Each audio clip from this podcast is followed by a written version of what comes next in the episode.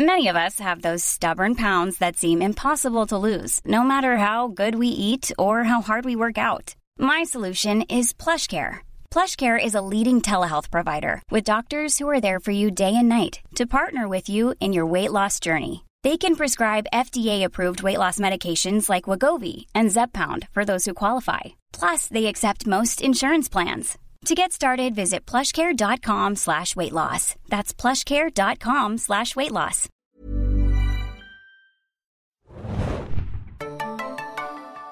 Hallo ihr Lieben, hier sind wieder die Serienjunkies mit dem Serienjunkies Podcast. Zum zweiten Mal soll es heute um Doctor Who gehen und wir haben einiges aufzuholen, äh, einiges zu besprechen. So viel ist passiert, oh mein Gott.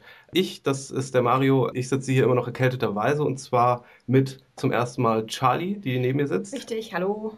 Und durch das Wunder der Technik ist der verehrte Kollege Christian dieses Mal ganz woanders, nicht in Berlin, äh, aber per Internet zugeschaltet über Zeit und Raum weil wir wahrscheinlich auch eine halbe Sekunde Verzögerung haben. Genau. Äh, hallo, hallo Christian. Hallo. Und ich bin nicht äh, leider nicht live zugeschaltet von Gallifrey, wie das jetzt vielleicht klingen mag, sondern nur aus Köln. Aber auch das ist schon beeindruckend.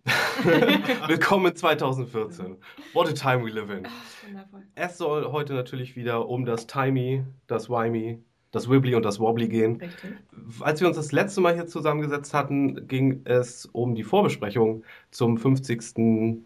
Jahresspecial von Doctor Who. Da haben wir noch einiges spekuliert, was wohl in The Day of the Doctor wohl passieren mag und im Weihnachtsspecial.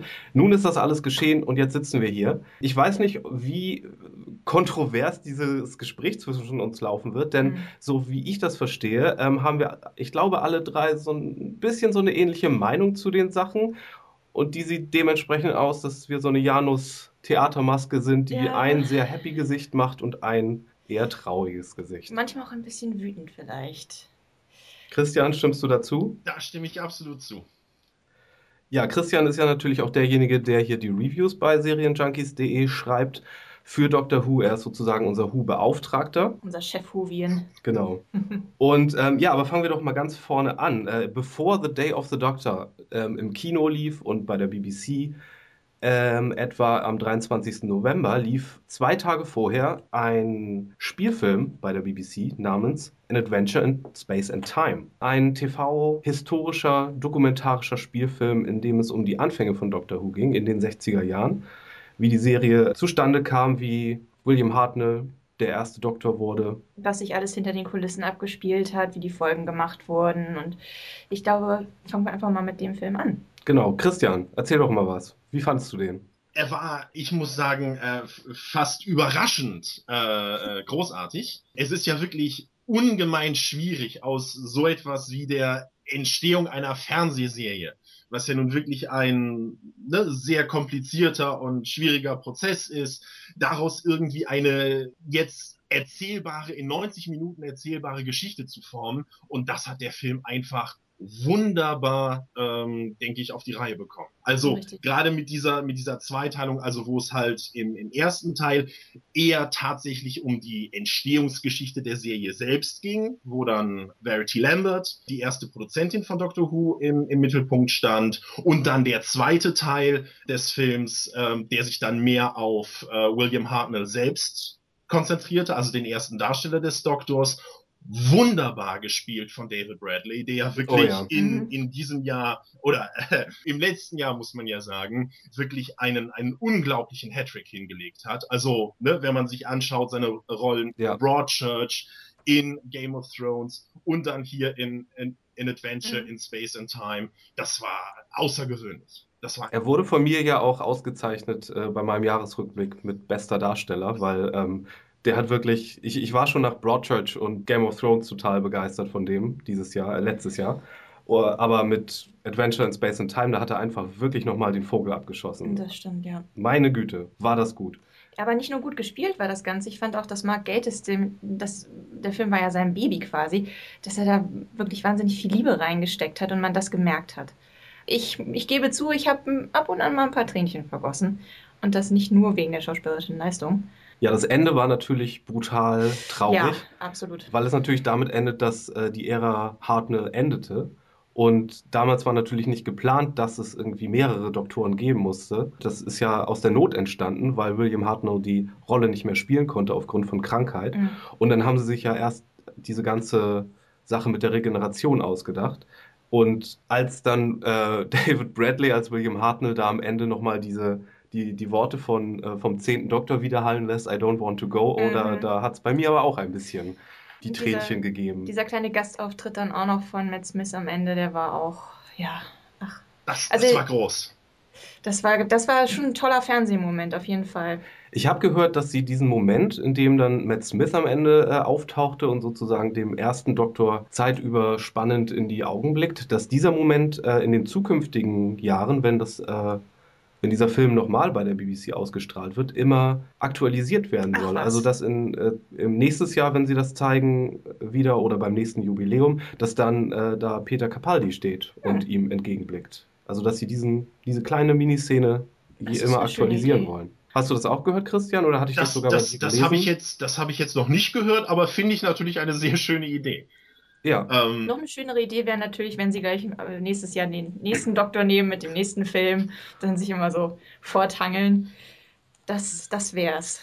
Habt ihr euch sonst was äh, von der Vorberichterstattung zum Special? Da gab es ja bei der BBC so einen Countdown, mhm. da gab es ja x Specials irgendwie, da wurden ja ähm, in mehreren Episoden so die ganzen äh, klassischen Doktoren zum Beispiel vorgestellt. Mhm. Es gab so Interviews mit allen möglichen Schauspielern, die jemals was mit Ho äh, Doctor Who zu tun hatten. Habt ihr euch davon äh, was angesehen? Eigentlich alles, glaube ich.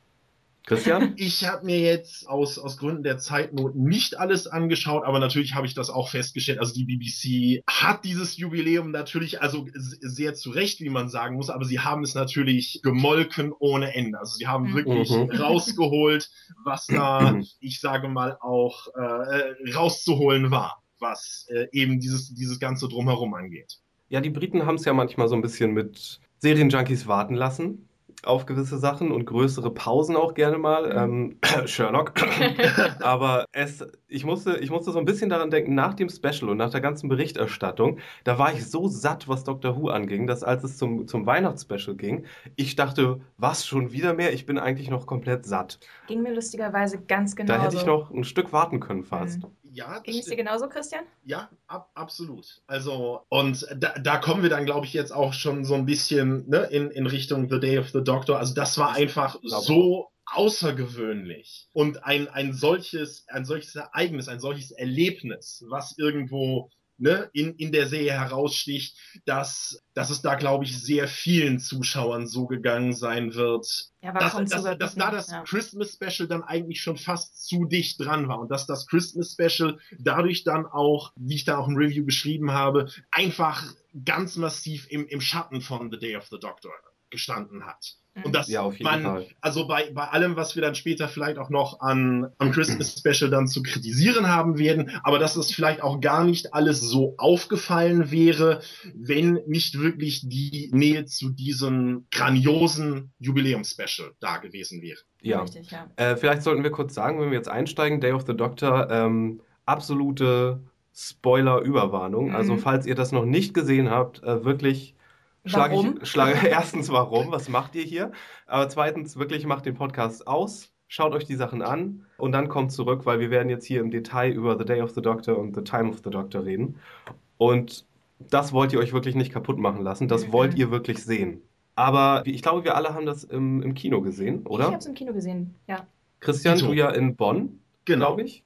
Genau. genau, hast ja auch einen Bericht darüber geschrieben. Ich selbst war hier in Berlin im Kino. Dadurch, dass es hier in Berlin in mehreren Kinos war und auch an mehreren Tagen, war das hier natürlich ein bisschen dezentraler und deswegen auch nicht so ein großes Fan-Event, glaube ich, wie zum Beispiel gesammelt bei dir. Es gab auch ein paar Leute in Kostüm, hier in Berlin. Unter anderem äh, ein Mädchen hatte ein, ein sehr gutes Matt Smith-Kostüm mit Face und, und äh, Sonic Screwdriver. Ich glaub, wir waren und in so. derselben Vorstellung.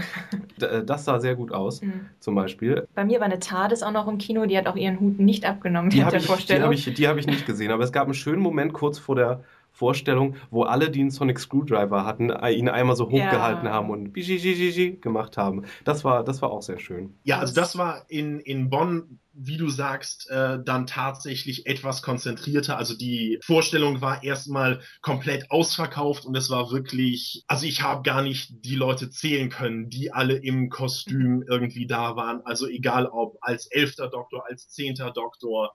Es war einer, äh, also das war so das Kostüm, das mit die meiste Aufmerksamkeit erregt hat. Einer, der eine Gasmaske wie in The Empty Child aufhatte. Ah. Are you my mommy? Are you my mommy, genau. Sehr schön. Ja, ausverkauft war es in Berlin auch. Ja. Allerdings, das war sehr witzig aus dem Grund alleine, weil es war, ich glaube, das Startwochenende oder so von die Tribute von Panem oder irgendwie Auf jeden sowas. Fall sehr nah dran. Und, ja. und da war dieses ganze, ich sag mal, Mainstream-Kinopublikum und dann kommen die ganzen Nerds da rein und machen da unten so einen Film voll, wo die Leute von dem Plakat ja überhaupt nicht, was? Hier, was? Krankenhausdrama? Oder was, was, was, was ist hier los? Das kenne ich nicht. Und das war, das war schon sehr witzig, so eine verschworene kleine Gemeinde da zu Ja. haben. Ja, ich fand das auch ganz schön, einfach mal mit so vielen Gleichgesinnten auf einem Ort zu sein. Ich war, war schon, bin mit meinem T-Shirt war ich ein bisschen underdressed, glaube ich. Ich habe mich jetzt nicht in Cosplay-Schale geworfen. Aber äh, ja, man fühlte sich irgendwie zu Hause in diesem Kino. Und, oh, dann habe ich noch eine kleine Anekdote. Äh, Doctor Who-Fans sind auch gute Menschen, wie sich herausstellt. Ich musste nämlich Mhm. eigentlich nach der, nach der, nach der Vorstellung ganz schnell woanders hin. Bin dann aus dem Kino äh, ganz schnell nach dem Abspann und habe dann meine Mütze liegen lassen. Und ich bin, ich bin zwei Minuten später zur Theke, habe Mhm. gefragt, ob vielleicht eine Mütze gefunden wurde und die wurde bereits abgegeben, Oh. braverweise. Nur, nur ein kleines äh, Shoutout, vielen Dank an denjenigen, der da in Berlin im Kino war, Wer auch im immer du Cinemax bist, und, und meine schwarze. Mütze, meine schwarze Mütze abgegeben hat. Das ist sehr nett gewesen, vielen Dank. Ja, aber Erwartungen, ähm, Day of the Doctor, wir waren ja so ein bisschen zwiegespalten, Christian, weil wir ja die Staffel 7.2 so mittel fanden Das stimmt. zuletzt. Und ähm, ja, also es, es, es war halt letztlich, ähm, es, es, es ist fast so ein bisschen ironisch, weil gerade weil die Staffel 7.2 halt nicht so großartig war, ähm, deshalb waren, glaube ich, auch die Erwartungen so ein bisschen gedämpft. Und umso großartiger hat man dann natürlich dieses Special erlebt.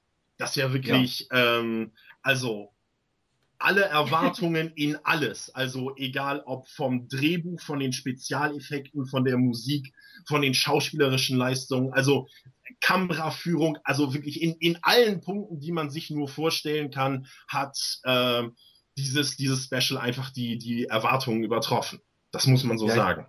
Ich glaube, schauspielerisch hat da niemand so sehr dran gezweifelt. Ich glaube, mit, mit. John Hurt und so konnte man nicht so Gut, viel das, falsch da, machen. ja, gut, das stimmt. und so. Aber ähm, ja, lass uns doch mal im Detail über einzelne Sachen vielleicht so ein bisschen äh, darauf eingehen. Und wo wir gerade bei den Schauspielern sind, ähm, reden wir doch mal über Billie Piper und ihre Rolle äh, in diesem, in diesem Stück. Denn Billie Piper war ja ursprünglich mal, wie alle wissen, vermutlich eine, die erste Begleiterin nach der Wiederaufnahme der Serie mit Christopher Eccleston damals, ist dann noch mit in die David Tennant-Ära gegangen und war dann eigentlich in einem Paralleluniversum abgeschottet, weggesperrt, verabschiedet worden. Ist sie ja immer noch. Ist sie immer noch. Und wir dachten, äh, wie, komm, wie ko- kommt sie jetzt in The Day of the Doctor zurück? Mhm. Aber Gut gelöst. war sie gar nicht. Mhm. Beziehungsweise, aber da, da kommen wir dann in wilde Theorien. Sie war nämlich The Moment, eine, eine Waffe vom Planeten Gallifrey, die während des Time Wars benutzt werden sollte, äh, die der Doktor sich geklaut hat, um Genau. dem ganzen Spuk ein Ende zu machen und damit Daleks und Time Lords gleichermaßen auszulöschen, was ja eigentlich auch, äh, was die Seriencontinuity angeht, passiert sein Richtig. muss und passiert ist. Ja. Diese Waffe hat allerdings ist so weit hoch entwickelt, ähm, Time Lord Technology und alles, dass sie ein eigenes Bewusstsein hat und in dem Moment, wo der Doktor gedenkt, sie zu benutzen, erscheint eine Frau in Gestalt von Billy Piper äh, beziehungsweise Rose Tyler Mhm. Und sagt, äh, ja, Ich gehen wir das Ganze doch mal nochmal durch. Okay. Äh, ja, was hast du da gedacht? Christian, Charlie, erzähl doch mal. Ich fand das verdammt gut gelöst. Also wenn sie jetzt Rose aus ihrem Paralleluniversum geholt hätten, wäre ich echt stinkig gewesen, weil das hätte wieder so viel ruiniert. Das haben sie ja auch schon einmal gemacht und das nimmt immer so ein bisschen Mhm. mehr von dem Eben. Impact des Abschieds, ne? Eben. Und ich fand das auch ganz witzig, dass sie meinte, dass sie äh, eine Figur aus der Vergangenheit des Doktors genommen hat und dann, oh nee, nee, das ist ja deine Zukunft, verdammt. So, ähm, auch äh, Head-Tip zu Billy Piper, die war großartig in der Rolle als, als wie, heißt, wie hieß sie nochmal? The Moment? The Moment. The Moment. Ja, wobei, wobei das, was ich äh, da sehr spannend fand und was mich dann auch zuerst völlig verwirrt hat, also sie ist The Moment, aber sie nimmt ja eben nicht die Gestalt von Rose Tyler an, wie sie selber sagt, sondern in der Form, in der sie sich präsentiert, sagt sie ja, dass sie Bad Wolf ist. Und das, das war so der Moment, wo da ging mir so ein Schauer Oder über den Rücken. Bad, mhm. Bad Wolf Girl, ja. Also, also es wird ja so ein bisschen kokettiert damit, dass der Moment, genau wie als die TARDIS in diesem Frauenkörper war, in äh, The Doctor's Wife, ähm, es ein bisschen schwer hat mit so Zeitformen. Also Tenses are hard. Und aber es äh, viel, viel spannender ist ja eigentlich die Theorie zu sagen, okay, vielleicht ist das mit dem Moment ja hier kompletter Bullshit. Und in Wirklichkeit handelt es sich wirklich um äh, Bad Wolf Rose, die mhm. äh, in dem Moment, wo sie halt so allmächtig war, am Ende der ersten Staffel, äh, nachdem sie mit der TARDIS verschmolzen war, hier äh, in dem Moment sozusagen die, die Chance beim, wie, wie sagt man?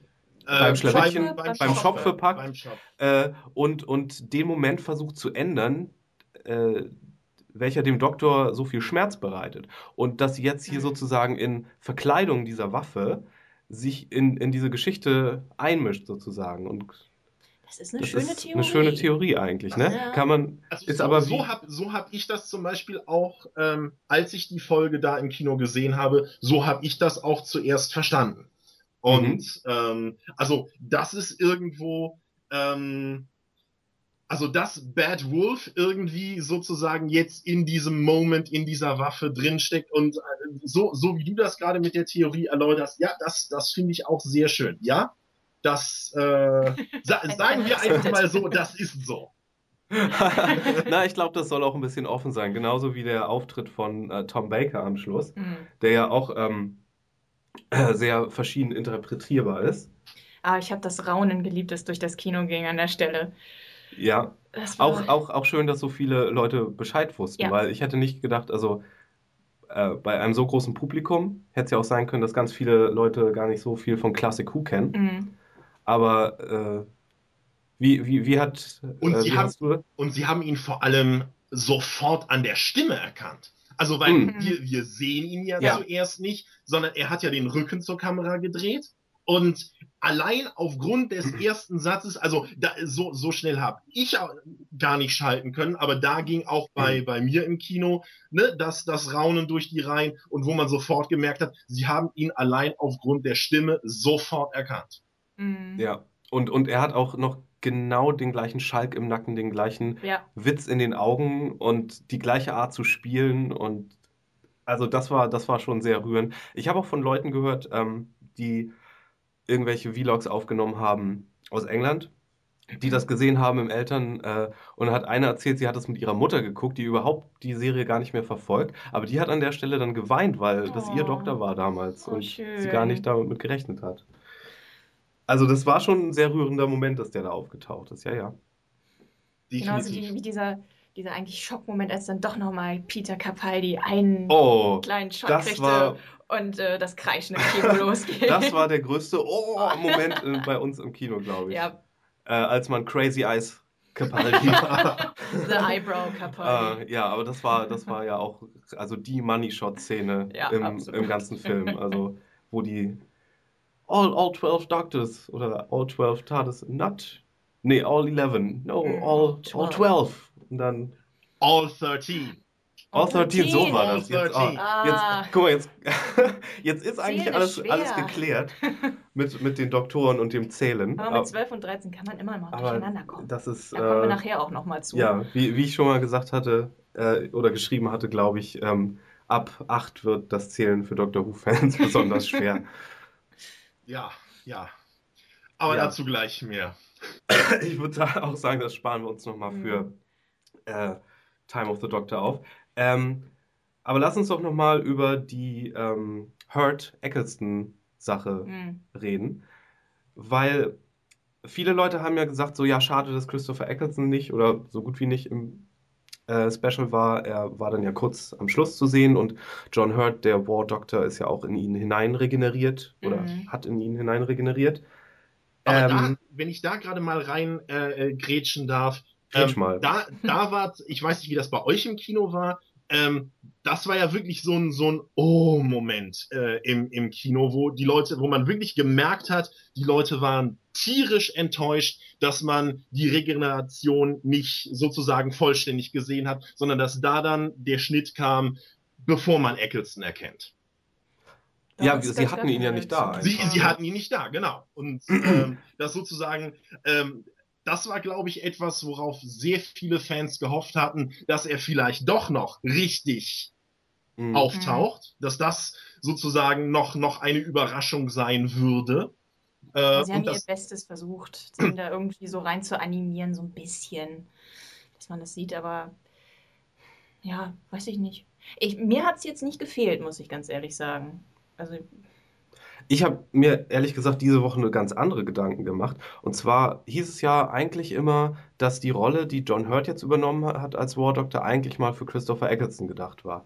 Aber diese, also in, in Vorbereitung jetzt auf diesen Podcast, habe ich noch ein bisschen drüber nachgedacht und dann kam ich darauf, Moment mal, als wir in die Serie wieder einsteigen und Christopher Eccleston bei Rose zu Hause ist, glaube ich, läuft er an einem Spiegel vorbei und wundert sich über seine großen Ohren, weil er sich das erste Mal sieht. Mhm. Das heißt, Eccleston hätte auch eigentlich gar nicht der Typ sein können, die Inkarnation, die im, im Time War groß gekämpft hat. Also das heißt, es muss eine Inkarnation davor gewesen sein. Und das hätte ja heißen müssen, dass das ursprüngliche Drehbuch ähm, mit Paul McGann in Gedanken geschrieben hätte sein sollen. Und der hätte das doch mit Kusshand gemacht. Mhm. Der, der hätte doch die BBC selber bezahlt, um die zu sein. Also bitte. Äh, das das habe ich nicht ganz verstanden, warum sie da nicht drauf zurückgegriffen haben. Weil der, ich meine, ihn zu sehen in dieser kleinen Mini-Episode, aber äh, auch ganz schön. Das, das, hat doch sonst Spaß gemacht, den auch ja. zu sehen. Ich meine, ich will, ich will gar nicht mir den, den John Hurt wegreden, weil ich den so großartig fand in diesem Film. Ja, toll, und ich liebe John Hurt und John Hurt hat so viel Gravitas in diese mhm. Rolle da gepackt. Aber ähm, es, es hätte auch einfach Paul McGann sein können und man hätte die ganze Zählcontinuity belassen können. Ja. Mhm. wer weiß, was da wieder hinter den Kulissen ablief. Ähm, aber wäre wär eine schöne Idee, auf jeden Fall. Hätte man machen können. Christian, ich glaube, wir waren uns auch einig, dass Paul McGann so das einzig Nette an dem Film war. Damals. Da, ja, das stimmt, das stimmt. Ähm, wo, wobei ich sagen muss, ähm, eher damals so, ne, als der Doktor, der, ne, so dieser romantische Held, das, damit konnte ich jetzt nicht so viel anfangen. Also eigentlich jetzt in der, in der Mini-Episode The Night of the Doctor hat er mir eigentlich viel besser gefallen als zuvor in dem Film. Ja, ähm, ja das also, stimmt. Also, äh, von, von daher kann ich jetzt auch sehr gut die Fans verstehen, die sagen, auch ne, von sozusagen dem McGann-Doktor, äh, wie er sich jetzt in The Night of the Doctor präsentiert hat, von, von dem würden wir eigentlich äh, noch viel mehr sehen wollen. Absolut. Also ich könnte mir auch super vorstellen, dass die vielleicht so eine Web-Miniserie machen mit mhm. ihm oder so, mit noch, also der Zeit zwischen dem äh, damaligen Film und jetzt der Mini-Episode vor dem Special. Das, das würde, glaube ich, vielen gefallen. Absolut, also ich würde es gucken. ja, da weil hat, glaube ich, Stephen Moffat schon also das mehr oder minder ausgeschlossen, weil er meinte, ne, die Leute jetzt nicht ne, mit zu vielen Doktoren gleichzeitig verwirren zu wollen. Also dass das halt ja. ne, zu einer Zeit immer nur ein Doktor äh, ja. geben darf. Aber weißt du, was ich ihm richtig übel nehme, dem Herrn Moffat? Ähm, dass er bei der Zählweise erklärt hat, okay, die Regeneration sind ja eine Sache, aber wir nennen bla bla bla immer noch den elften und so weiter Doktor, weil der War Doktor nicht als Doktor zählt. Ja. Mhm.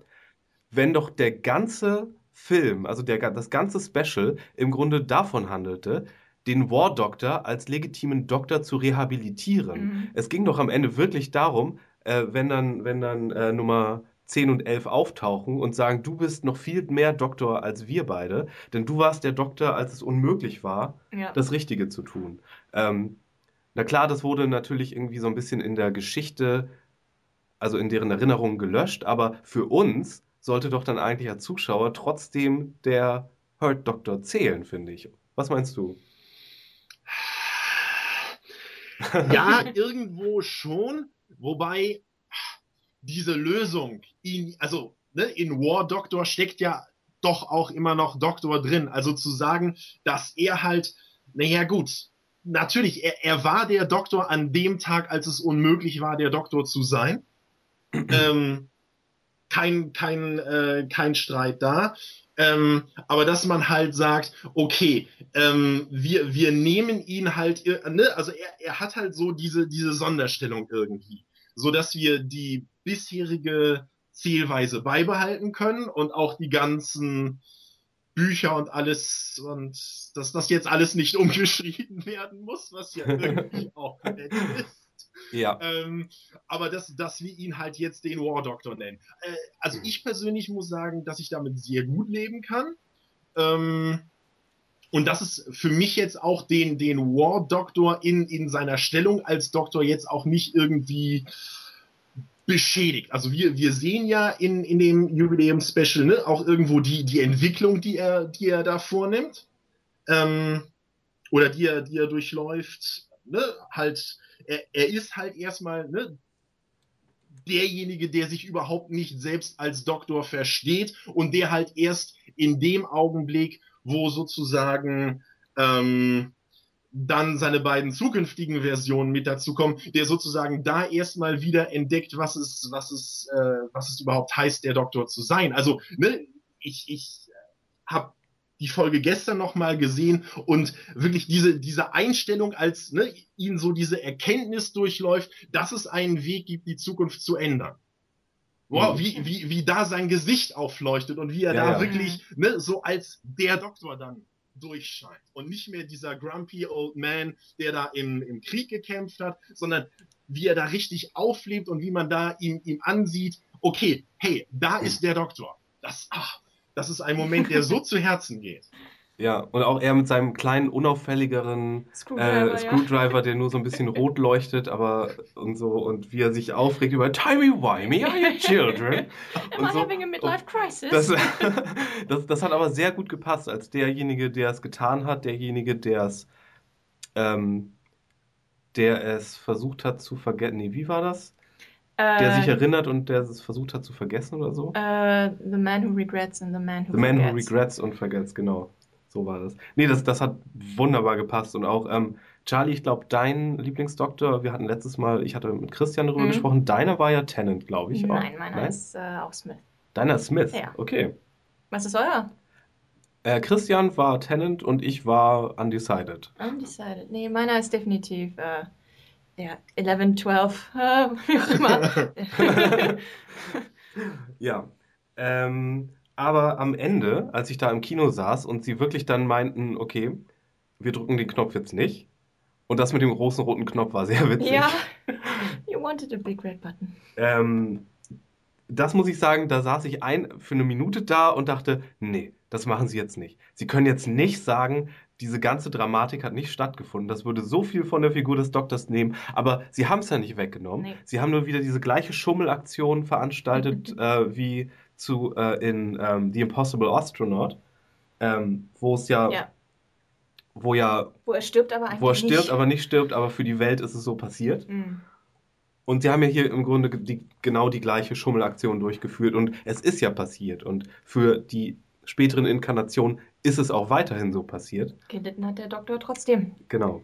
Deswegen war ich, war ich, aber ich, für eine Minute lang dachte ich so, während, während es sich so ankündigte im Special, so, da, was sie jetzt vorhaben, mhm. da dachte ich so, nee, das können sie nicht machen. Aber. Ja, nee, das habe ich nicht gedacht. Doch, aber das war, ging mir ganz genauso.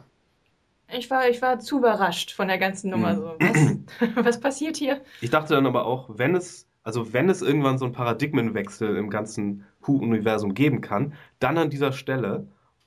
Und es gibt ja auch so viele schöne neue Möglichkeiten für neue Stories dann. Also mit, mit Gallifrey mhm. doch noch irgendwo vielleicht anwesend. Da kommen wir auch noch mal zu. Da gleich. kommen wir auch noch mal zu. äh, unter der Überschrift verschenktes Potenzial, ja. wie Christian, glaube ich, auch sagen würde. Ja.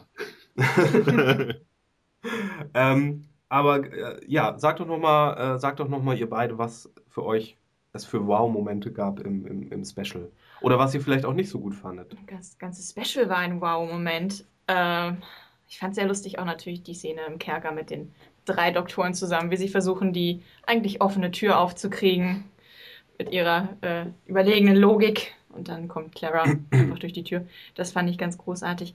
Gab es Enttäuschungen in dem Special? Hm, also spontan fällt mir jetzt, jetzt nichts ein.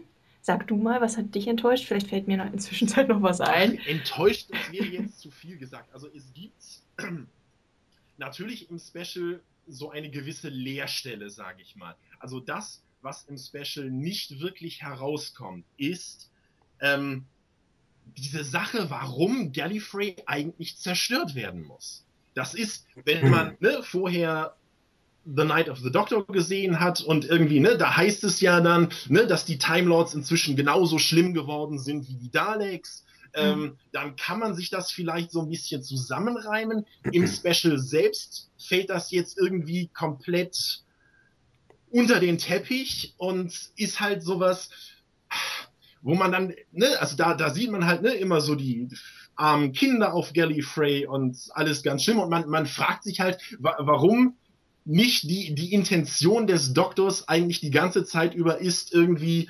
ähm, also nur die Daleks zu vernichten und Gallifrey aber zu retten. Mhm. Genau, das wäre auch mein Kritikpunkt gewesen, dass nämlich auch die ganze Serie über äh, seit 2005 immer gesagt wurde, dass die Time Lords ja eigentlich komplette Arschlöcher sind mhm. und genauso schlimm geworden sind auch. Und ich glaube aber, ich habe irgendwo nach einer Erklärung gesucht und habe dann eine gefunden, in der Art und Weise, dass es hieß, okay, ähm, die Time Lords, die vom, vom Senat oder was das ist, vom Council der Time mhm. Lords sind, das mhm. sind die, die Blöden. Aber dieser Militärrat, äh, mit dem er sich dann da kurz geschlossen hat, das sind nochmal ganz andere. Und außerdem, äh, Christian, da müsstest du vielleicht nochmal was mhm. zu erklären. Ich bin nicht sicher, aber sind alle Leute auf Gallifrey auch gleichzeitig Time Lords? Das ist eine haben, ganz, haben, das ist eine haben ganz die, haben die alle zwölf, haben die alle zwölf Leben oder nur jene, die dann als Time Lords auserkoren sind? Oder ist ein Gallifreyaner nicht das gleiche wie ein Time Lord? Weil ähm, das, fand, das fand ich auch so ein bisschen verwirrend und da habe ich auch immer noch keine Antwort, glaube ich, drauf bekommen. Aber vor allen Dingen auch, dass, wenn man zum Beispiel an, an die Folge The End of Time äh, mit Tennant noch zurückdenkt, ja. da, da wird ja der Time War auch kurz beschrieben mit all dem, was da für crazy shit noch passiert ist. Mit dem Impossible, mit dem Would Have Been King und dem Impossible Child oder irgendwie sowas. Ja. Und das klingt so, das klingt so nach so, so krass Metaebene kann man nicht mal erklären oder beschreiben Zeug. Und jetzt haben wir hier im Film so einen Krieg und da sind halt UFOs und die machen piu piu piu. Und, und Leute laufen mit, mit äh, Maschinengewehren durch die Straßen und so. Das, also es, es, klingt, es klang immer so, als wenn das irgendwie viel größer und viel abgefahrener und surrealer hätte sein müssen, als einfach nur piu, piu, piu. Aber ich fand das schon ziemlich groß. Und Nein, ich, ich fand es auch, äh, wahrscheinlich hätte man es auch gar nicht anders machen können. Mhm. Also ich glaube wirklich, das Special ist realistisch gesehen das Beste, mit was wir hätten bekommen können. Wahrscheinlich, ja. De definitiv. Und ich würde dir, in, ich sage mal, in dem Punkt recht geben, also die Folge, mit der ähm, das Special jetzt wahrscheinlich im größten Konflikt steht, ist natürlich The End of Time. Äh, mhm. Was rede ich da? Äh, doch, The End of Time. Ähm, weil ähm, da natürlich, äh, ja, wie du schon sagst, der Time War so ein bisschen anders beschrieben wird und ähm, ist ja eigentlich auch so ist, dass schon am Ende von The End of Time ähm, Gallifrey ja äh, irgendwo in, in so einen Nichtraum, Zwischenraum, irgendwas äh, ent, entsorgt wird. Also schon da wäre es ja eigentlich so gewesen, dass Gallifrey irgendwo da draußen ist. Mhm.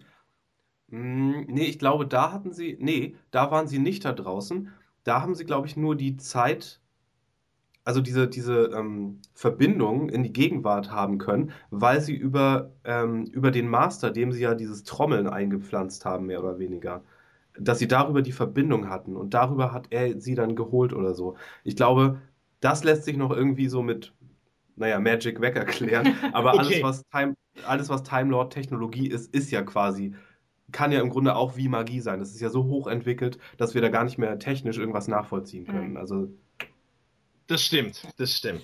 noch eine Sache, die mich amüsiert hat, auch nicht wirklich ein bisschen gestört, aber auch amüsiert. Hätten Sie David Tennant nicht einfach mal seinen Anzug noch mal ein bisschen anpassen können? Der saß ja Arsch auf Hose. Also, ah. War das Absicht, weil er ja nochmal so richtig den Casanova da raushängen lässt? Ähm, sind die Klamotten dann einfach enger? Also, hm. Hat euch nicht. Äh... Ich, ich, ich muss gerade drüber nachdenken, aber nee, ich glaube nicht. Ich habe mich sehr gefreut, dass okay. äh, die Tochter vom äh, Brigadier wieder dabei war. Ja. Die mag ich nämlich ich sehr. Mag die auch richtig und gerne. Ähm, diese ganze Unit und sonst was Geschichte.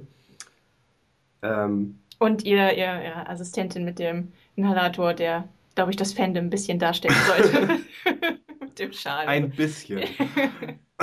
so, ja. und das ist natürlich. Ich muss jetzt gerade an diese äh, Szene da unten in der Galerie denken. Das ist ja so großartig dann mit diesem Internet-Special äh, The Five Fish Doctors Reboot. Der, wo, sich, ja. wo sich dann am Ende herausstellt, dass unter diesen ähm, äh, unter diesen Tüchern, also wo, wo man denkt, ne, da wären irgendwelche Statuen drunter, dass es, dass sich dann irgendwie herausstellt, dass da die äh, Darsteller irgendwie des äh, fünften, sechsten und siebten Doktors drunter standen. Ach, das, das war so großartig. Das habe ich noch gar nicht gesehen. Das, und nochmal äh... zur Erklärung, ich habe das irgendwo bei uns auch verlinkt im Artikel mal, ähm, wovon Christian gerade spricht, das war ein Film, den, äh, welcher Doktor war es nochmal, der den Peter gedreht Davidson. hat? Peter Davidson gedreht hat mit den anderen, die nicht im äh, Jubiläum-Special dabei waren. Einfach weil er dabei sein wollte und die anderen auch. Und äh, ja, sehr, sehr, sehr lustig. Unbedingt angucken. War das Sylvester McCoy auch dabei? Ja, Sylvester McCoy war auch dabei, kriegt in dem kleinen Film auch Anruf von Peter Jackson und ich wollte gerade äh, sagen, der Ian McKellen total, hat auch einen kleinen Gastauftritt. Be Russell T. Davis ist dabei, David Tennant, also Stephen Moffat als der große Bösewicht. Ja, ach, er spielt mit seinen Actionfiguren. Ja, das, das, das, ist, das braucht ja fast schon einen Casting Award. also unbedingt, unbedingt googeln, wie hieß es nochmal? Äh, The Five Fish. The Five Fish Doctors. Ist wahrscheinlich nicht mehr auf der Website von BBC, aber irgendwo findet man sowas ja online noch. The ja. Five Fish Doctors Reboot, genau so. Ah, genau. Hm, sehr schön. Ähm, ja, ich glaube, ich glaube, wir, aber wir können festhalten, Day of the Doctor war ein ganz großer Wurf und äh, das im Kino zu sehen. Mom deserves the best, and there's no better place to shop for Mother's Day than Whole Foods Market. They're your destination for unbeatable savings, from premium gifts to show-stopping flowers and irresistible desserts. Start by saving 33% with Prime on all body care and candles. Then get a 15-stem bunch of tulips for just $9.99 each with Prime. Round out Mom's menu with festive rosé, irresistible berry chantilly cake, and more special treats. Come celebrate Mother's Day at Whole Foods Market. Hat auch nicht gestört, sag ich mal. Also eigentlich würde ich mich äh, für jede Folge Doctor Who jetzt zukünftig gerne ins Kino begeben. Ob es 3D sein muss, weiß ich mhm. nicht, aber ich fand es auch teilweise hübsch anzusehen. Ja. Doch, ja. 3D war gut eingefügt auf jeden Fall. Ja. Viele hat es ja gestört, dass diese Zygonen-Geschichte mit dazwischen war, die mhm. für die meisten so ein bisschen banal war. Ich fand das richtig gut, weil ich stehe so auf. Ich fand diese, diese unaufdringliche, klassische wer ist der echte, wer ist die echte Verwechslungsgeschichte, die hat richtig schön damit reingepasst mhm. in das mhm. Zusammenspiel der Doktoren. Und so als Vehikel, damit die was zum Gegenspielen haben, fand ich, hat das gut funktioniert. Ja. Definitiv. Und auch wie sozusagen dann in der Saigon-Geschichte ähm, ne, dann so die äh, quasi die Lösungsstrategien dann für die Hauptgeschichte eingeführt worden sind. Also halt ne, die Sache mit dem Bild, wo äh, ne, so Zeit mhm. eingefroren ist, oder auch die Sache mit den Screwdrivern, die dann irgendwie über die mhm. Jahrhunderte hinweg ein Problem irgendwie berechnen können, ja. was sich dann später ne, mit den äh, TARDISen widerspiegelt. Das also, war ein guter das, Payoff. Das ja. Ich meine, ähm, das, das war einfach so gut gemacht. ja, und alleine ich meine, allein dieser Moment am Ende, wenn, wenn die ganzen Tardisse da um Gallifrey rumschwirren und Gallifrey. das ist. da, da saßen aber alle auch im Kino und war so, wow. Am Rand des Sitzes. Um mich herum wurde auch ein bisschen geweint ab und an. Ja, ach, das, das war schon ein Kinoerlebnis. auf jeden Fall das Kinoerlebnis 2013 für mich zumindest. Ja, ich, ähm, Christian, ich glaube, für dich war es auch das Beste 2003 in deiner Jahresrückblick. Sache oder so? Ja, ja. Und äh, also hier, was bestes Kinoerlebnis 2013 angeht, dem kann ich mich voll und ganz anschließen. Und das ist auch etwas, ähm, was ich ähm, danach auch von ähm, anderen Zuschauern halt gehört habe, die, ne, oder auch was, was Leser bei uns auf der Seite gesagt haben, ne, dass also im Grunde kein Kinofilm in dem Jahr äh, bei ihnen, ich sage mal, für, für sie so unterhaltsam und so ein Erlebnis gewesen sind wie dieses Special. Und das, ja. von dem kann ich mich äh, voll und ganz anschließen. Ja, auf jeden Fall. Auch ähm, natürlich funktioniert es nicht als Standalone-Film und von der, weiß ich nicht, Qualität weiß ich, äh, reicht es wahrscheinlich nicht an viele andere Spielfilme so ran, was die Machart angeht, aber so als Kinoerlebnis und als also was alleine was das ähm, Zusammensitzen angeht mit den anderen Fans ja. und die Reaktionen, die man da live mhm. bekommen hat, die dann auf die Leinwand wieder zurückgeworfen mhm. wurden, das, das war schon echt. War auch schön mit der Einleitung von Matt Smith und David Tennant ganz. Ach, und mit den mit den Sontaran. Remember, Popcorn can feel pain. das war sehr witzig und ah. wurde nicht ausgestrahlt mit äh, bei der BBC. Also ich habe ähm, ja ja, ich habe mit Leuten gesprochen, die das im Fernsehen gesehen haben ah. und da lief das nicht. Also das gab es nur. Ich hoffe, es ist mit auf der DVD drauf. Ich hoffe auch. Christian, weißt du das schon? Äh, weiß ich nicht, weiß ich nicht. Ähm, Kam ja sehr fix raus. Die war ja Weihnachten schon in den Läden. Hm. Hier, oder? The Day of the Doctor? Ähm, müsste es, denke ich, schon, müsste es, denke ich, schon geben, ja. Ich glaube, ich glaub, bei Amazon wollte man mir das schon andrehen. Hm. Ähm, ja, nee. Ja, ich denke, wir sind uns einig, was Day of the Doctor angeht. Ja, ja abgehakt. Abgehakt. Würde ich sagen. Und, und etwas. Los geht's. Und etwas äh, unwillig schreiten wir voran. Ein Monat später, nämlich am 25. Dezember, dem ersten Weihnachtstag, lief dann nämlich The Time of the Doctor, was äh, lang schon angekündigt wurde als Matt Smiths letzte Episode. Und ähm, was passiert in Time of the Doctor? Äh, es geht endlich zum Planeten. Ähm, jetzt jetzt habe ich hier. Transalore, natürlich. Wurde ständig angekündigt ähm, als das, wo der Elfte fällt Mhm. Und dann stellt sich raus, Transalore hat eine Stadt, die heißt Christmas, weil es ist die Weihnachtsfolge. Und ähm, ja, Christian, fang doch mal an, ich weiß hier nicht, ich weiß hier nicht weiter. Ja, ich, ich weiß leider auch nicht weiter. Ich, ich habe es mir gerade eben zur Vorbereitung nochmal angeschaut und mir sind noch wieder Dinge aufgefallen, wo ich nur so die Hände über dem Kopf zusammenschlagen konnte. Also es, es geht ja im Prinzip in den ersten Sekunden schon los. Ähm, da ist also dieser Planet Transalore, von dem irgendwie ein Signal ausgestrahlt wird durch Raum und Zeit, äh, das irgendwie keiner versteht. Niemand, niemand kann diese Nachricht irgendwie entschlüsseln. Sie ähm, sorgt irgendwie dafür, dass sich alle irgendwie davor fürchten aber trotzdem fliegen irgendwie alle Spezies jetzt irgendwie hin. Weil das ist ja irgendwie total logisch. Da ist irgendwie ein Signal mit einer Nachricht, die versteht man nicht und da fürchtet man sich vor und da fliegen wir jetzt erstmal alle hin. Und auch der Doktor fliegt hin und er hat erstmal keiner, er scheint irgendwie keine Ahnung zu haben. Ne? Also beamt sich irgendwie auf unterschiedliche Raumschiffe da. Er, er merkt irgendwie nicht, dass er, also er merkt irgendwie vorher nicht, dass er sich da irgendwie auf ein Dalek-Schiff beamt äh, oder dann später äh, auf ein, auf ein Cyberman-Schiff, hat dann so, so einen Cyberman-Kopf, der jetzt irgendwie mit der TARDIS verbunden ist. und Sein neuer Buddy. Völlig useless ist. Der, ja, der, der war random auf einmal da. Ja, Nerd Rage äh, vorprogrammiert. äh, es war auch sehr verwirrend und man hat, ich habe Probleme gehabt zu verstehen, wie in, um alles in der Welt glaubt der Autor hier an dieser Stelle, dass das irgendwie zu dem passt, was in Staffel 6 und 7 etabliert wurde. Mhm. Also, das mit der, die, die Kirche der, der Silence, die wurde dann auf einmal innerhalb von einer Minute von, von der Dame dort ähm, gegründet. Ja. Und dann ging es darum, der Doktor darf seinen Namen nicht sagen, weil sonst kommt Gallifrey zurück und dann ist hier äh, Hell on Earth, äh, nicht on Earth, haha, ah. Hell on Transalore. Und Äh, es war, ja. Aber ich glaube, am wütendsten hat mich zum einen gemacht, dass der Doktor auf einmal, auf einmal in einer Folge so viel Zeit, so viele hundert Jahre auf Transalore verbracht hat mit den Leuten da in dieser Christmas-Stadt, wie er in der gesamten Serie Doctor Who mit uns Menschen schon verbracht hat.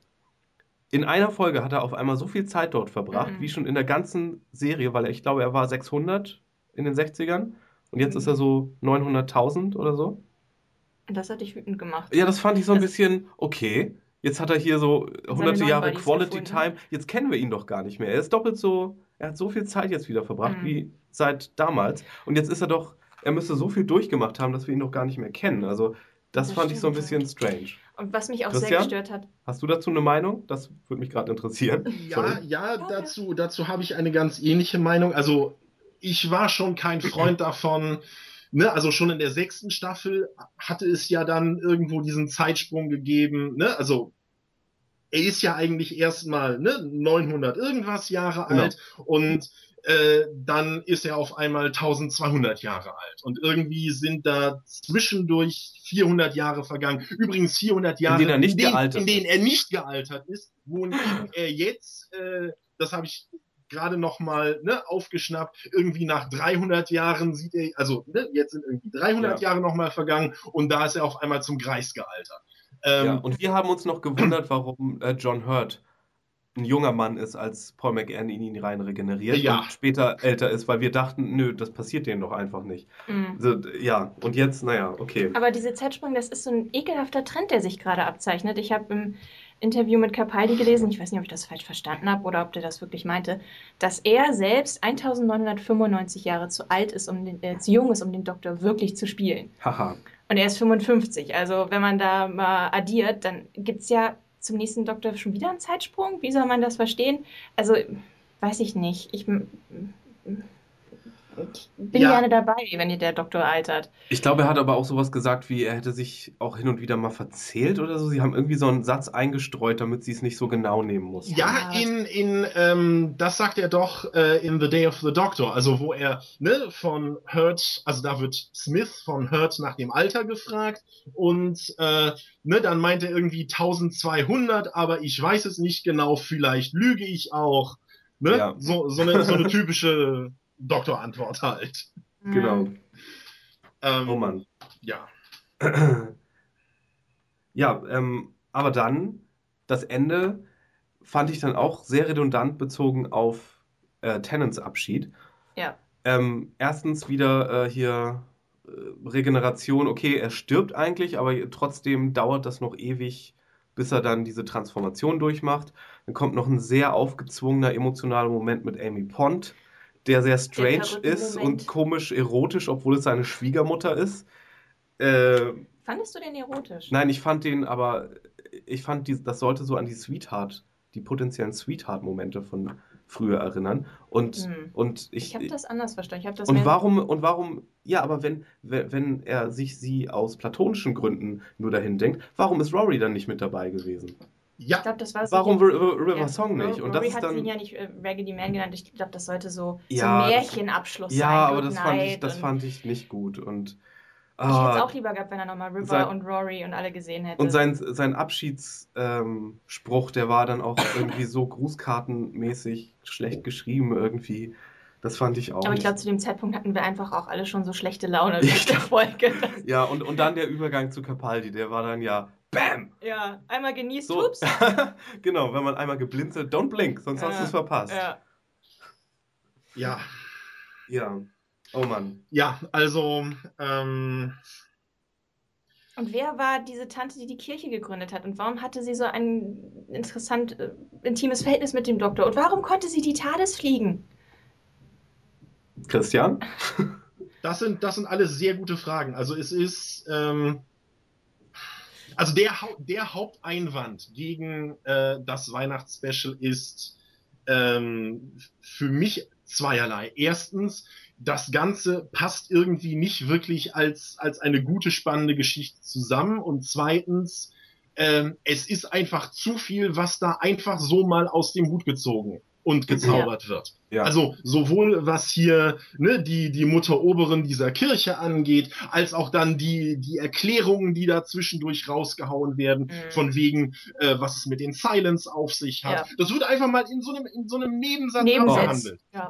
Oh, die, und die Regeneration, auch einfach so gesagt, so, ja, die Nummer 10, die hat ja irgendwie zweimal das verbraucht. Genau, die war so, eitel. Ein, genau, war eitel, das war einfach so. Und so, und ich so, was? Irgendwie? Und damals wurde noch erklärt irgendwie, dass sein Arm nachgewachsen ist bei der Meta-Crisis-Sache, weil er noch in der Regeneration, der Regeneration war. war und das noch innerhalb dessen galt. Und oh Gott, ey, das war. Ja, also. Äh, da, da stimmt einfach so vieles nicht. Also, was die Regenerationsgeschichte angeht, da hatte ich ja ähm, dann auch in, in Folge meines Reviews eine, eine längere Diskussion mit, mit einem unserer Leser äh, gehabt. Also, ich kann zum Teil die, die Argumente, die sozusagen dafür sprechen, also dass, dass man halt sagt, okay, ne, hier in der sechsten Staffel äh, hat Tennant, äh, ähm, jetzt sage ich schon Tennant, hat Smith ähm, ja letztlich schon irgendwie mit, mit seinem bevorstehenden Tod irgendwie äh, klarkommen müssen. Ne? Dass, dass es halt insofern ja gar nicht jetzt so schlimm ist, dass man ne, nicht nochmal äh, quasi ihn das nochmal jetzt durchleben lässt, ne? hier irgendwie letzte Generation und oh Gott, was mache ich jetzt? Aber trotzdem, ich sehe da trotzdem sehr viel verschenktes Potenzial. Ich okay. sage, man hätte Capaldi wirklich ne, Körper. Nummer 13 sein lassen müssen, um ihn das wirklich mal erfahren zu lassen. Äh, hier, ne, nichts mit irgendwie Fixed Point in Time und Tritra Trolala, sondern es ist jetzt wirklich so, du kannst bei jedem Abenteuer sterben. Jedes Abenteuer mhm. könnte jetzt dein letztes sein.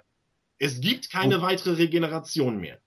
Wobei muss das jetzt so interpretiert werden, dass Capaldis Doktor oder dass, dass der Doktor äh, jetzt zwölf neue Regenerationen geschenkt bekommen hat, weil dadurch, dass es wirklich nur so ein ganz klein bisschen orangener Glitzerstaub war, war ich eigentlich davon ausgegangen, dass er jetzt erstmal eine bekommen hat. Nein, das ist ein neuer Zyklus. Oder es ist von einem Zyklus, Zyklus die Rede.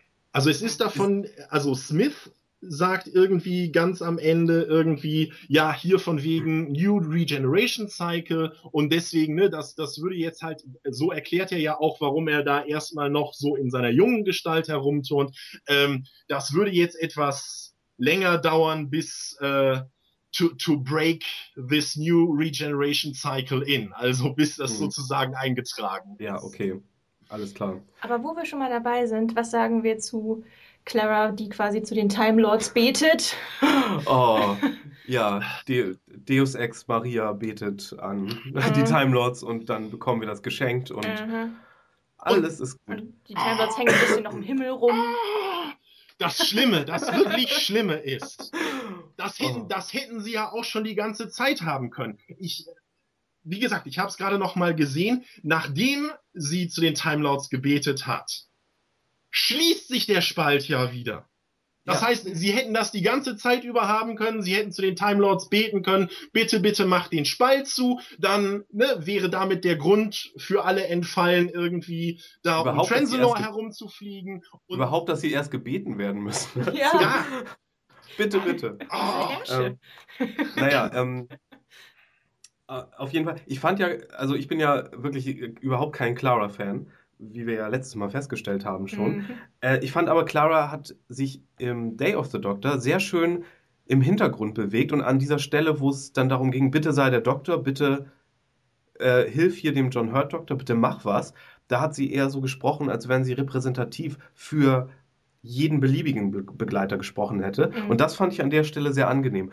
Sie hat ja aber auch, was ihren Plot angeht, als The Impossible Girl oder so, ihre ganze, äh, ihren ganzen, äh, was sie, wofür sie gemacht wurde für die Serie, hat sie ja erfüllt. Und ich fand sie sehr, sehr unangenehm eingesetzt hier in Time of the Doctor. Sie war irgendwie so das ja, Hausfräulein, das am Kochen ist, mhm. und dann wird, läuft sie hinter dem Doktor her, weil es jetzt now. mein Boyfriend ist. Und dann wird sie von dem Doktor mehrfach auch noch so wie so ein kleines äh, unmündiges Kind als Spielfigur hin und her geschickt und, mhm. und verarscht. Das fand ich so unangenehm wie Clara hier. Und da muss sie am Ende auch noch diese Marienfigur da sein, die ganz mhm. fromm für den Doktor betet. Das fand ich so unangenehm. Und dann kriegt sie am Ende noch, als er da Amy halluziniert, richtig den metaphorischen Tritt in den Arsch. So. Eigentlich bedeutest du mir gar nichts, Clara. Ich, äh, ich träume von Amy. Kurz. Das, äh, das war so unangenehm. Also, ne. Also ich hoffe, die Dynamik ändert sich, wenn Capaldi jetzt an Bord Absolut, ist. Ja. Aber gleichzeitig, also von mir aus kann Clara auch schon lange, lange, lange sich als Begleiterin verabschiedet haben. Wie gesagt, ich möchte mal wieder einen ganz anderen Begleiter, der nicht im kurzen Rock gut aussieht. Ich möchte mhm. vielleicht auch mal einen Begleiter, der vielleicht mal nicht ein Mensch ist. Ja, das wäre doch auch mal nett. Gerne, wieder. mal wieder, wird mal wieder Zeit. Gab, glaube ich, seit, es sei denn, man zählt diesen Cyberman-Kopf da, seit Classic Who gab es gar keinen. Äh, Christian? Ja, Jack Harkness ein Mensch. Hm. Ja, genau. Harkness war ein Mensch. Äh, Oh, da muss man jetzt, glaube ich, schon wirklich, wirklich lange zurückgehen bis zum ersten nichtmenschlichen Companion. K9. Der, der, ähm, wie hieß denn der im, beim, beim, ähm, beim siebten, Do nee, beim sechsten Doktor, der, der clevere Junge, der dann gestorben ist? Eldrick? Ich, so? Ja, ich war, genau, genau. Richtig. Der war, das war ein Außerirdischer, ja? Das stimmt. Und, und halt dann, und dann noch weiter zurück halt beim, beim ähm, vierten Doktor Romana, natürlich. Ja, mhm. okay. Ähm, aber ne, da, da, da gehen wir halt schon wirklich, da gehen wir schon richtig, also ne, außer, außerirdische Companions sind tendenziell selten. Ja, weil, oh Gott, das Publikum könnte ja sich unter Umständen nicht mit denen identifizieren. Mhm. Oh mein Gott! Ähm, nee, aber, aber ich meine, da will ich jetzt mal gar nicht gierig sein. Ich bin auch schon froh, wenn der nächste Companion nicht wieder eine heiße Anfang 20-Jährige ist. Oder den Doktor verknallt. Ja, das wäre schon mal nett. Äh, ich ich fände es auch mal nett, wieder, keine Ahnung, irgendwie so einen Teenager, Jungen ja. oder vielleicht einen älteren, eine ältere Frau, einen älteren Mann. Oder was so in die Donner-Richtung Ja, genau, Donner ja. war ja sowieso super. Aber hier, wenn Wilfred das geworden wäre, oh, oh, wie großartig wäre das großartig. geworden. Oder ja, was ganz anderes. Mal. Das stimmt. Das wäre das wär doch mal nett. Mit Clara sind wir noch ein bisschen gesegnet, glaube ich. Ja, aber. Uh. Apropos verpasste Gelegenheiten, was mir auch noch durch den Kopf gegangen ist. Gerade jetzt diese Sache mit neuer Regenerationszyklus. Wenn man das ein bisschen verschoben hätte, wenn man sich nicht darauf versteift hätte, dass das jetzt mit Ten in Journey's End, dass das auch eine Regeneration gewesen ist, ne? sondern wenn mhm. jetzt wirklich Capaldi, der 13. gewesen wäre. Dann hätte man das so schön spielen können, ne? mit dem neuen Re Regenerationszyklus, dass da wirklich etwas Neues anfängt und zack, ist der Doktor eine Frau. Das hätte man da ganz elegant, also, eh, ne, also diese, diese ganzen Diskussionen, die man ja immer hat, mhm. ne, von wegen, mhm. was Geschlecht, was Ethnie angeht, ähm, mit dem neuen Regenerationszyklus hätte man das sozusagen ähm, ganz elegant hineinwerfen können. Ja, wobei mit der Ethnie, da bräuchte man überhaupt keine Diskussion. Das hat, da dürfte es überhaupt keinen Grund geben, warum der Doktor die ganze Zeit äh, ein kaukasischer Mann sein muss. Ähm, ja. das mit dem Mann vielleicht noch eher, wenn er sich selbst als äh, also halt männlich identifiziert mhm. äh, als Person, dass er dann eher wahrscheinlicher in den männlichen Körper äh, sich reingeneriert, das kann man ja noch irgendwie so argumentieren, wenn man, wenn man unbedingt will. Ja. Aber dass er, dass er die ganze Zeit kaukasisch sein äh, Antlitz sein muss, dafür kann es überhaupt keinen Grund ja. geben. Aber da haben wir ja letztes Mal schon drüber gesprochen. Genau, aber was, ähm, ich, was ich nur sagen wollte, war, dass sozusagen, ähm, wenn man, ähm, ne, wenn man das mit dem Regener mit diesem neuen Regenerationszyklus noch ein bisschen hm. aufgeschoben hätte und wenn man es vielleicht auch so gemacht hätte, dass ne, diese Regeneration nicht wie jetzt die, die letzten Regenerationen immer schon weit im Vorfeld angekündigt worden wäre, sondern wenn die mal wirklich überraschend käme. Ähm, ja. Da, da, da hätte ah, man das, das sozusagen einfach reinwerfen können und äh, ja, das es, es, es hätte halt glaub, wirklich etwas, es hätte wirklich etwas von einem Neuanfang gehabt. Das ist jetzt das etwas. würden sie sich ja noch viel weniger trauen. Ja. Stell dir mal vor, ohne Ankündigung macht es auf einmal Sepp und äh, Dame Judy Dench ist auf einmal der Doktor. Party! Oder Helen Mirren. Ja, ah. aber ich glaube, Dame Judy Dench, da gab es wirklich mal Gerüchte. Echt? Äh, vor ein paar Monaten. Ich, ich erinnere mich da irgendwie das dran, weil auf irgendwelchen Seiten wurde spekuliert. Übrigens, um, heute kam gerade ähm, raus, dass Staffel 8 und 9 mhm. nicht geteilt werden. Keine Mid-Season-Breaks mehr. Okay. Das heißt, wir bekommen es zumindest, wenn es im August weitergeht, in einem Rutsch. Oh, schön. So soll es sein. Wusstest du das schon, Christian? Bei Staffel 8 wusste ich das schon. Ich wusste noch nicht, dass Staffel 9 überhaupt offiziell ist.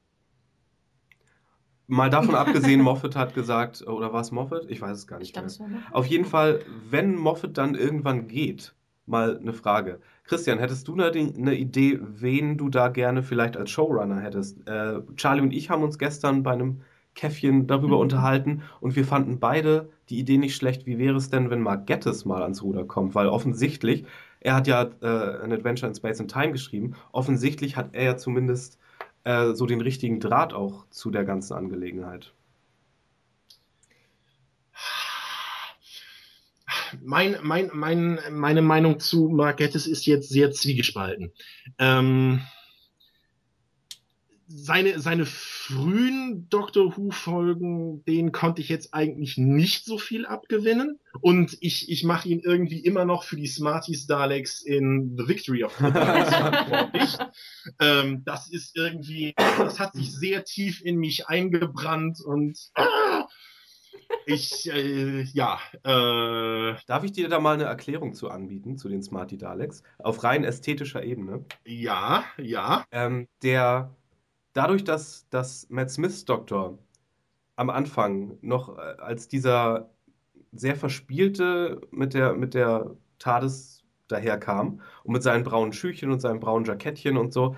Und weil er so sehr in Herbstfarben getränkt war, im Gegensatz zu den vorigen Doktoren, mussten die Daleks auf einmal hier Primärfarben sein, um als Kontrast dazu zu, stein, zu seinen Erdfarben. Schöne Theorie. Das ist, das ist einfach eine ästhetische Entscheidung gewesen, glaube ich. Das ah, hatte ja. gar nicht so viel damit, weil die Daleks ja auch vorher dieses braun-silber, äh, braun-bronze-Zeug hatten. Die hätten dann vom Farbspektrum her, wären sie zu sehr im, in, der, in der Ecke des Doktors gewesen, mhm. glaube ich. Ich glaube, das ist alles. Aha. Naja, also sie, sie, sie sind auf jeden Fall sehr schnell wieder zu den ursprünglichen, äh, jetzt dann eher bronzefarbenen Daleks zurückgekehrt und damit bin ich. Äh, Sie waren auch mal weiß-gold in äh, Sylvester McCoys Ära. Das stimmt, das stimmt. Das stimmt. also, ähm, also, die sahen mal aus wie ein iPhone. ja, ähm, nee, aber zu, zurück. Aber zurück zu Gettis. Ähm, ich muss ja sagen, was er eben jetzt so in letzter Zeit gemacht hat, sei es in Adventure in Space and Time, sei es auch jetzt ähm, der, der Staffelauftakt von Sherlock, äh, hat mich natürlich sehr beeindruckt. Ähm, von daher.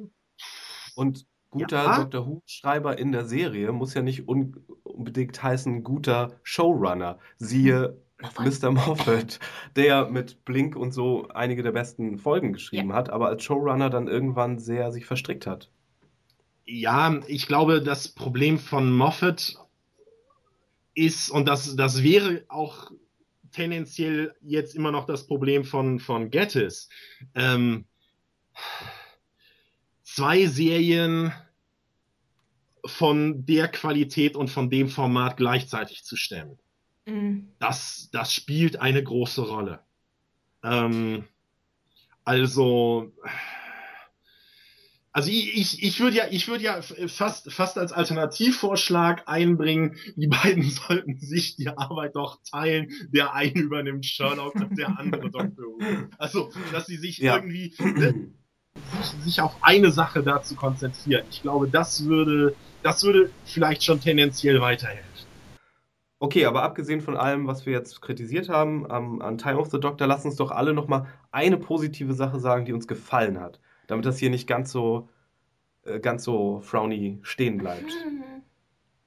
Christian, du hast ja bestimmt viele Gedanken dazu gemacht, du hast die Review geschrieben, fang du doch mal an. Äh, ja, also mir hat natürlich ganz klar, also was mir gut gefallen hat, ähm, ist, also auch wenn ich, wenn ich, äh, ne, deinen Einwand von eben, äh, von wegen hier Clara so als das Hausmütterchen, ja, äh, ne, das kann ich, das kann ich verstehen, aber trotzdem diese Parallelität von, ich sage mal, äh, großem Space-Problem einerseits und dann diesem häuslichen Problem andererseits. Und die beiden dann parallel zu führen, das fand ich natürlich, äh, das fand ich irgendwie schön und nett gemacht. Und auch ne, diese Sache, wie sie dann die TARDIS quasi für so äh, häusliche Dinge versuchen äh, einzusetzen, also irgendwie, weil äh, der Truthahn noch nicht fertig ist, muss da erstmal ein Stück weit in die Vergangenheit gereist werden, damit äh, das ist der Truthahn-Knopf. Da, Genau, genau. Also das, das, das, das fand ich, das fand ich sehr nett und auch sehr lustig. Ähm, Stimmt, das, das, das hat mich gemacht. gut unterhalten.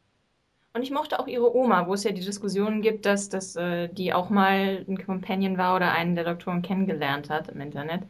Weiß ich jetzt nicht, inwiefern das äh, der Wahrheit standhält, aber äh, ja, also ich fand ihre Großmutter fand ich sehr lustig. Ah. hat mir gefallen. Jetzt habe ich die Frage gestellt und ich habe hier jetzt das größte Problem, mir was auszudenken, was mir gefallen hat. Ich mochte äh, die, die Anführerin von der, von der Kirche der, äh, of the Silence da, die mochte ich, die Schauspielerin, die Figur. Ich hätte gerne gewusst, wer sie ist. Mhm. Ich weiß nicht, ob es so eine Sache sein sollte wie mit der Frau, der Time Lady in The End of Time, wo alle hinterher noch spekuliert haben, war das jetzt ähm, seine Mutter? Ja, oder, oder war das seine, seine Enkelin oder mhm. wer auch immer. Ähm, also ja, damals, damals, das, das war, naja gut, also damals äh, ist zumindest gesagt worden und äh, ich, ich glaube, das ist auch David Tennant so gesagt worden, dass er es so spielen soll, als stünde da seine Mutter. Mhm.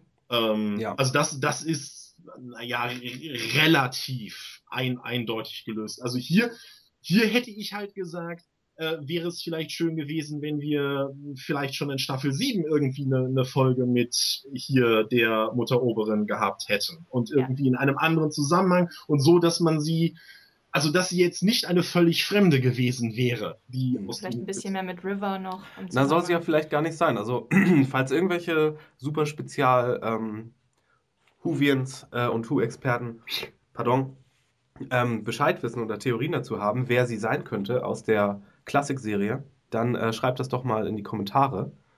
Das, genau. das wäre vielleicht ganz interessant, zu spekulieren, wer das denn ist. Denn irgendwas scheint sie ja mit ihm zu tun gehabt zu haben im Vorfeld. Weil sie meint hier, ah, new body, mm. like it. Oder irgendwie so in der Art. Ich gebe dir recht, die Figur, die hat Potenzial und ich hoffe, die taucht in irgendeiner Form nochmal auf. Wie gesagt, warum kann sie die TARDIS fliegen? Es. Das weiß ich schon gar nicht mehr. Ah. Ja, aber sie, sie hat die TARDIS geflogen, du hast recht. Ähm, ja. ja, sehr gute Frage. Sehr gute Frage. Ist sie. Das kann ja nicht mal eben jeder. Nee, aber River Song konnte sie auch. Und sie ist auch nur Halbtime-Lady gewesen. Ja, aber die TARDIS hat sie ihr beigebracht. Also muss diese Kirchendame auch irgendwie mit der TARDIS gut klarkommen. Fragen über Fragen. Ja. Ja, übrigens, ähm, wo wir bei der TARDIS gerade sind, äh, es wurde angekündigt, dass Neil Gaiman auch wieder schreiben wird für die nächste Staffel. Das ist ziemlich erfreulich, finde ich, weil ähm, The Doctor's Wife war eine feine Sache. Nightmare in Silver war auch eine okay, solide Folge eigentlich, fand ich. Abgesehen von Clara. Ähm. Was meinst du, Christian? Äh, Doctor's Wife großartig, ja. Nightmare in Silver fand ich jetzt auch wie so das meiste in 7.2 ein, ein bisschen konfus. Also grandiose Leistung von, von Matt Smith, was ne, hier das Schauspielerische mhm. angeht, aber ansonsten so storymäßig und dass ich jetzt gesagt hätte, das ist jetzt irgendwie eine interessante oder spannende Folge, eher nicht. Ja, ich fand es, glaube ich, mit uh, The Rings of Akatan eine der besseren Folgen von ja. 7.2. Aber 7-2, da sind wir alle kein Fan von, sehe ich schon. das haben wir aber im ersten Doctor Who Podcast auch schon ah, okay. lang und breit durchgetreten. Äh, ist wahrscheinlich unbeliebt gemacht, genauso wie jetzt, wo wir auf ja. Time of. Wie gesagt, es wäre spannender gewesen, wenn jetzt hier jemand, wenigstens einer von uns, eine andere Meinung zu der Sache hätte oder. Aber wir sind ja trotzdem noch Fans der Serie. Nein, absolut. Wir, ähm, wir stehen zu unserem. Genau, man kann ja auch etwas sehr mögen und lieben Richtig. und trotzdem dran rummäkeln. Eine Sache noch zur Folge, die ich mich frage ähm, meint ihr, also für mich wirkte die Weihnachtsfolge so ein bisschen, als wäre da eine Staffel komplett in eine Folge mal reingeschmissen worden. Meint ihr, wenn, das, wenn, wenn Matt Smith noch eine Staffel gemacht hätte, wäre das alles besser aufgelöst worden? Wäre es befriedigender gewesen? Mario schüttelt den Kopf. Ich glaube nicht. Ich glaube, dass äh, Moffat sich das schon eine Zeit vorher so überlegt hat Du meinst, das war jetzt kein, oh mein Gott, Matt, Matt geht? Ich Matt geht und nee, ich okay. glaube, ich, ich glaub, das war schon. So. habe ich mir versucht, das so schön zu reden. Was sagst du, Christian? Ich, ich schüttel da auch eher den Kopf, weil ich sagen würde, ja, die Chance hätte er in der siebten Staffel gehabt, also Moffat. Mhm. Ähm, und äh, ne, insofern, ja, also ich, ich glaube nicht, dass da Zeit jetzt so ein Faktor war. Mhm. Also das ist Ironischerweise.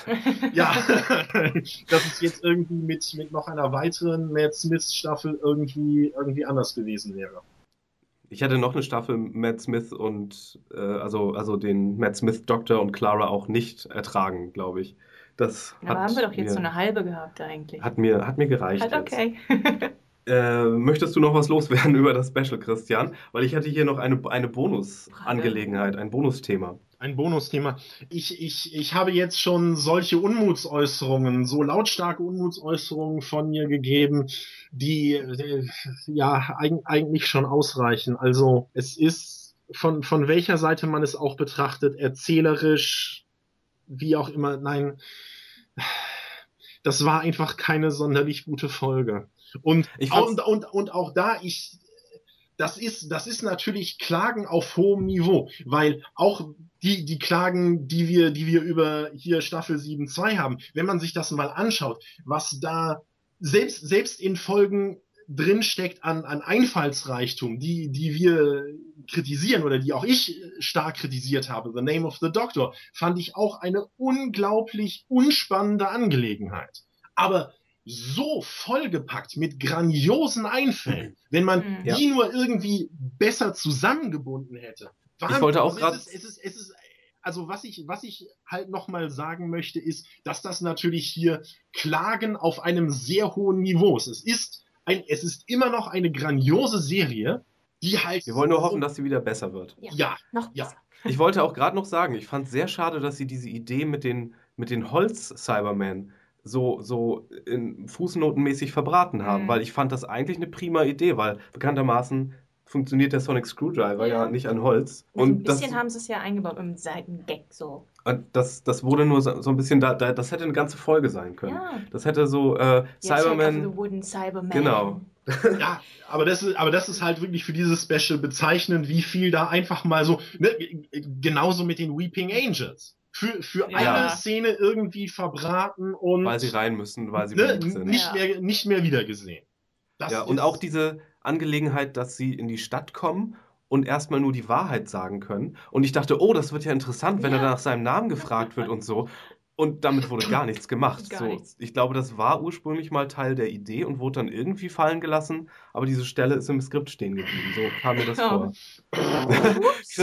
Christian. Ihr, ihr, ihr, ihr, das, das, ihr, ihr stechen da, wir stechen da weiter in Wunden ja, rein. Ja, das ist, das ist ja auch so eine Sache, weil hier dann natürlich auch komplett diese, diese Prophezeiung aus der sechsten Staffel von Dorian natürlich, ja. ich sage mal, sehr selektiv ähm, interpretiert worden ist. Also die Sache mit, dass äh, jetzt durch dieses Wahrheitsfeld irgendwie alle in Christmas die, die Wahrheit sagen müssen, das, das wurde übernommen aus der Prophezeiung. Aber in der Prophezeiung hieß es ja auch, ähm, dass äh, ne, auf Transalore dann ähm, niemand eine Antwort versagen kann.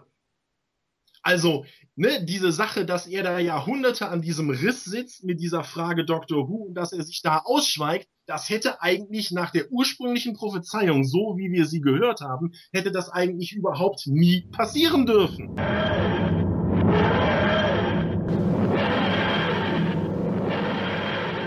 Tja, an dieser Stelle hat uns die Technik leider einen kleinen Streich gespielt und die letzten zehn Minuten von unserem Podcast sind leider im Nichts des Universums verschollen gegangen. Aber ich wollte euch mich nochmal kurz melden, um euch Tschüss zu sagen. Danke fürs Zuhören und natürlich noch die Kontaktdaten hinterlassen. Das ist der Christian, der diesmal in Köln saß. Den erreicht ihr unter cjunklewitz.serienjunkies.de per E-Mail. Die Charlie, die neben mir saß, die erreicht ihr unter ageleie bei Twitter. Das schreibt sich A-G-E-L-E-I-E. -E. Und ich bin der Mario. Ihr erreicht mich unter mario.serienjunkies.de oder Firewalk with Me mit zwei E am Ende bei Twitter. Und Doctor Who geht ja erst im August weiter. Das heißt, in der Zwischenzeit wird es vermutlich erstmal keinen Doctor Who Podcast mehr geben. Aber wenn die Serie dann weitergeht mit Peter Capaldi als der neue Doktor, könnt ihr bestimmt wieder was hier von uns erwarten. Ansonsten würde ich sagen, verfolgt die News, die wir zu Doctor Who haben. Da wird in der Zwischenzeit bestimmt noch einiges kommen. Erste Bilder. Was ist mit Capaldis neuem Kostüm? Wie wird das aussehen? Alles Fragen, die wir noch beantwortet hätten gerne. Und vielleicht gibt es ja schon ein paar Screenshots jetzt, wo die Dreharbeiten in Wales begonnen haben. Ansonsten vielen Dank nochmal fürs Zuhören und bis zum nächsten Mal. Tschüss.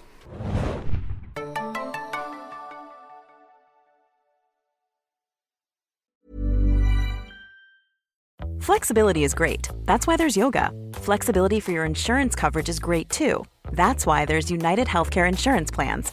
Underwritten by Golden Rule Insurance Company, United Healthcare Insurance Plans offer flexible, budget friendly coverage for medical, vision, dental, and more. One of these plans may be right for you if you're, say, between jobs, coming off your parents' plan, turning a side hustle into a full hustle, or even missed open enrollment. Want more flexibility? Find out more about United Healthcare Insurance Plans at uh1.com.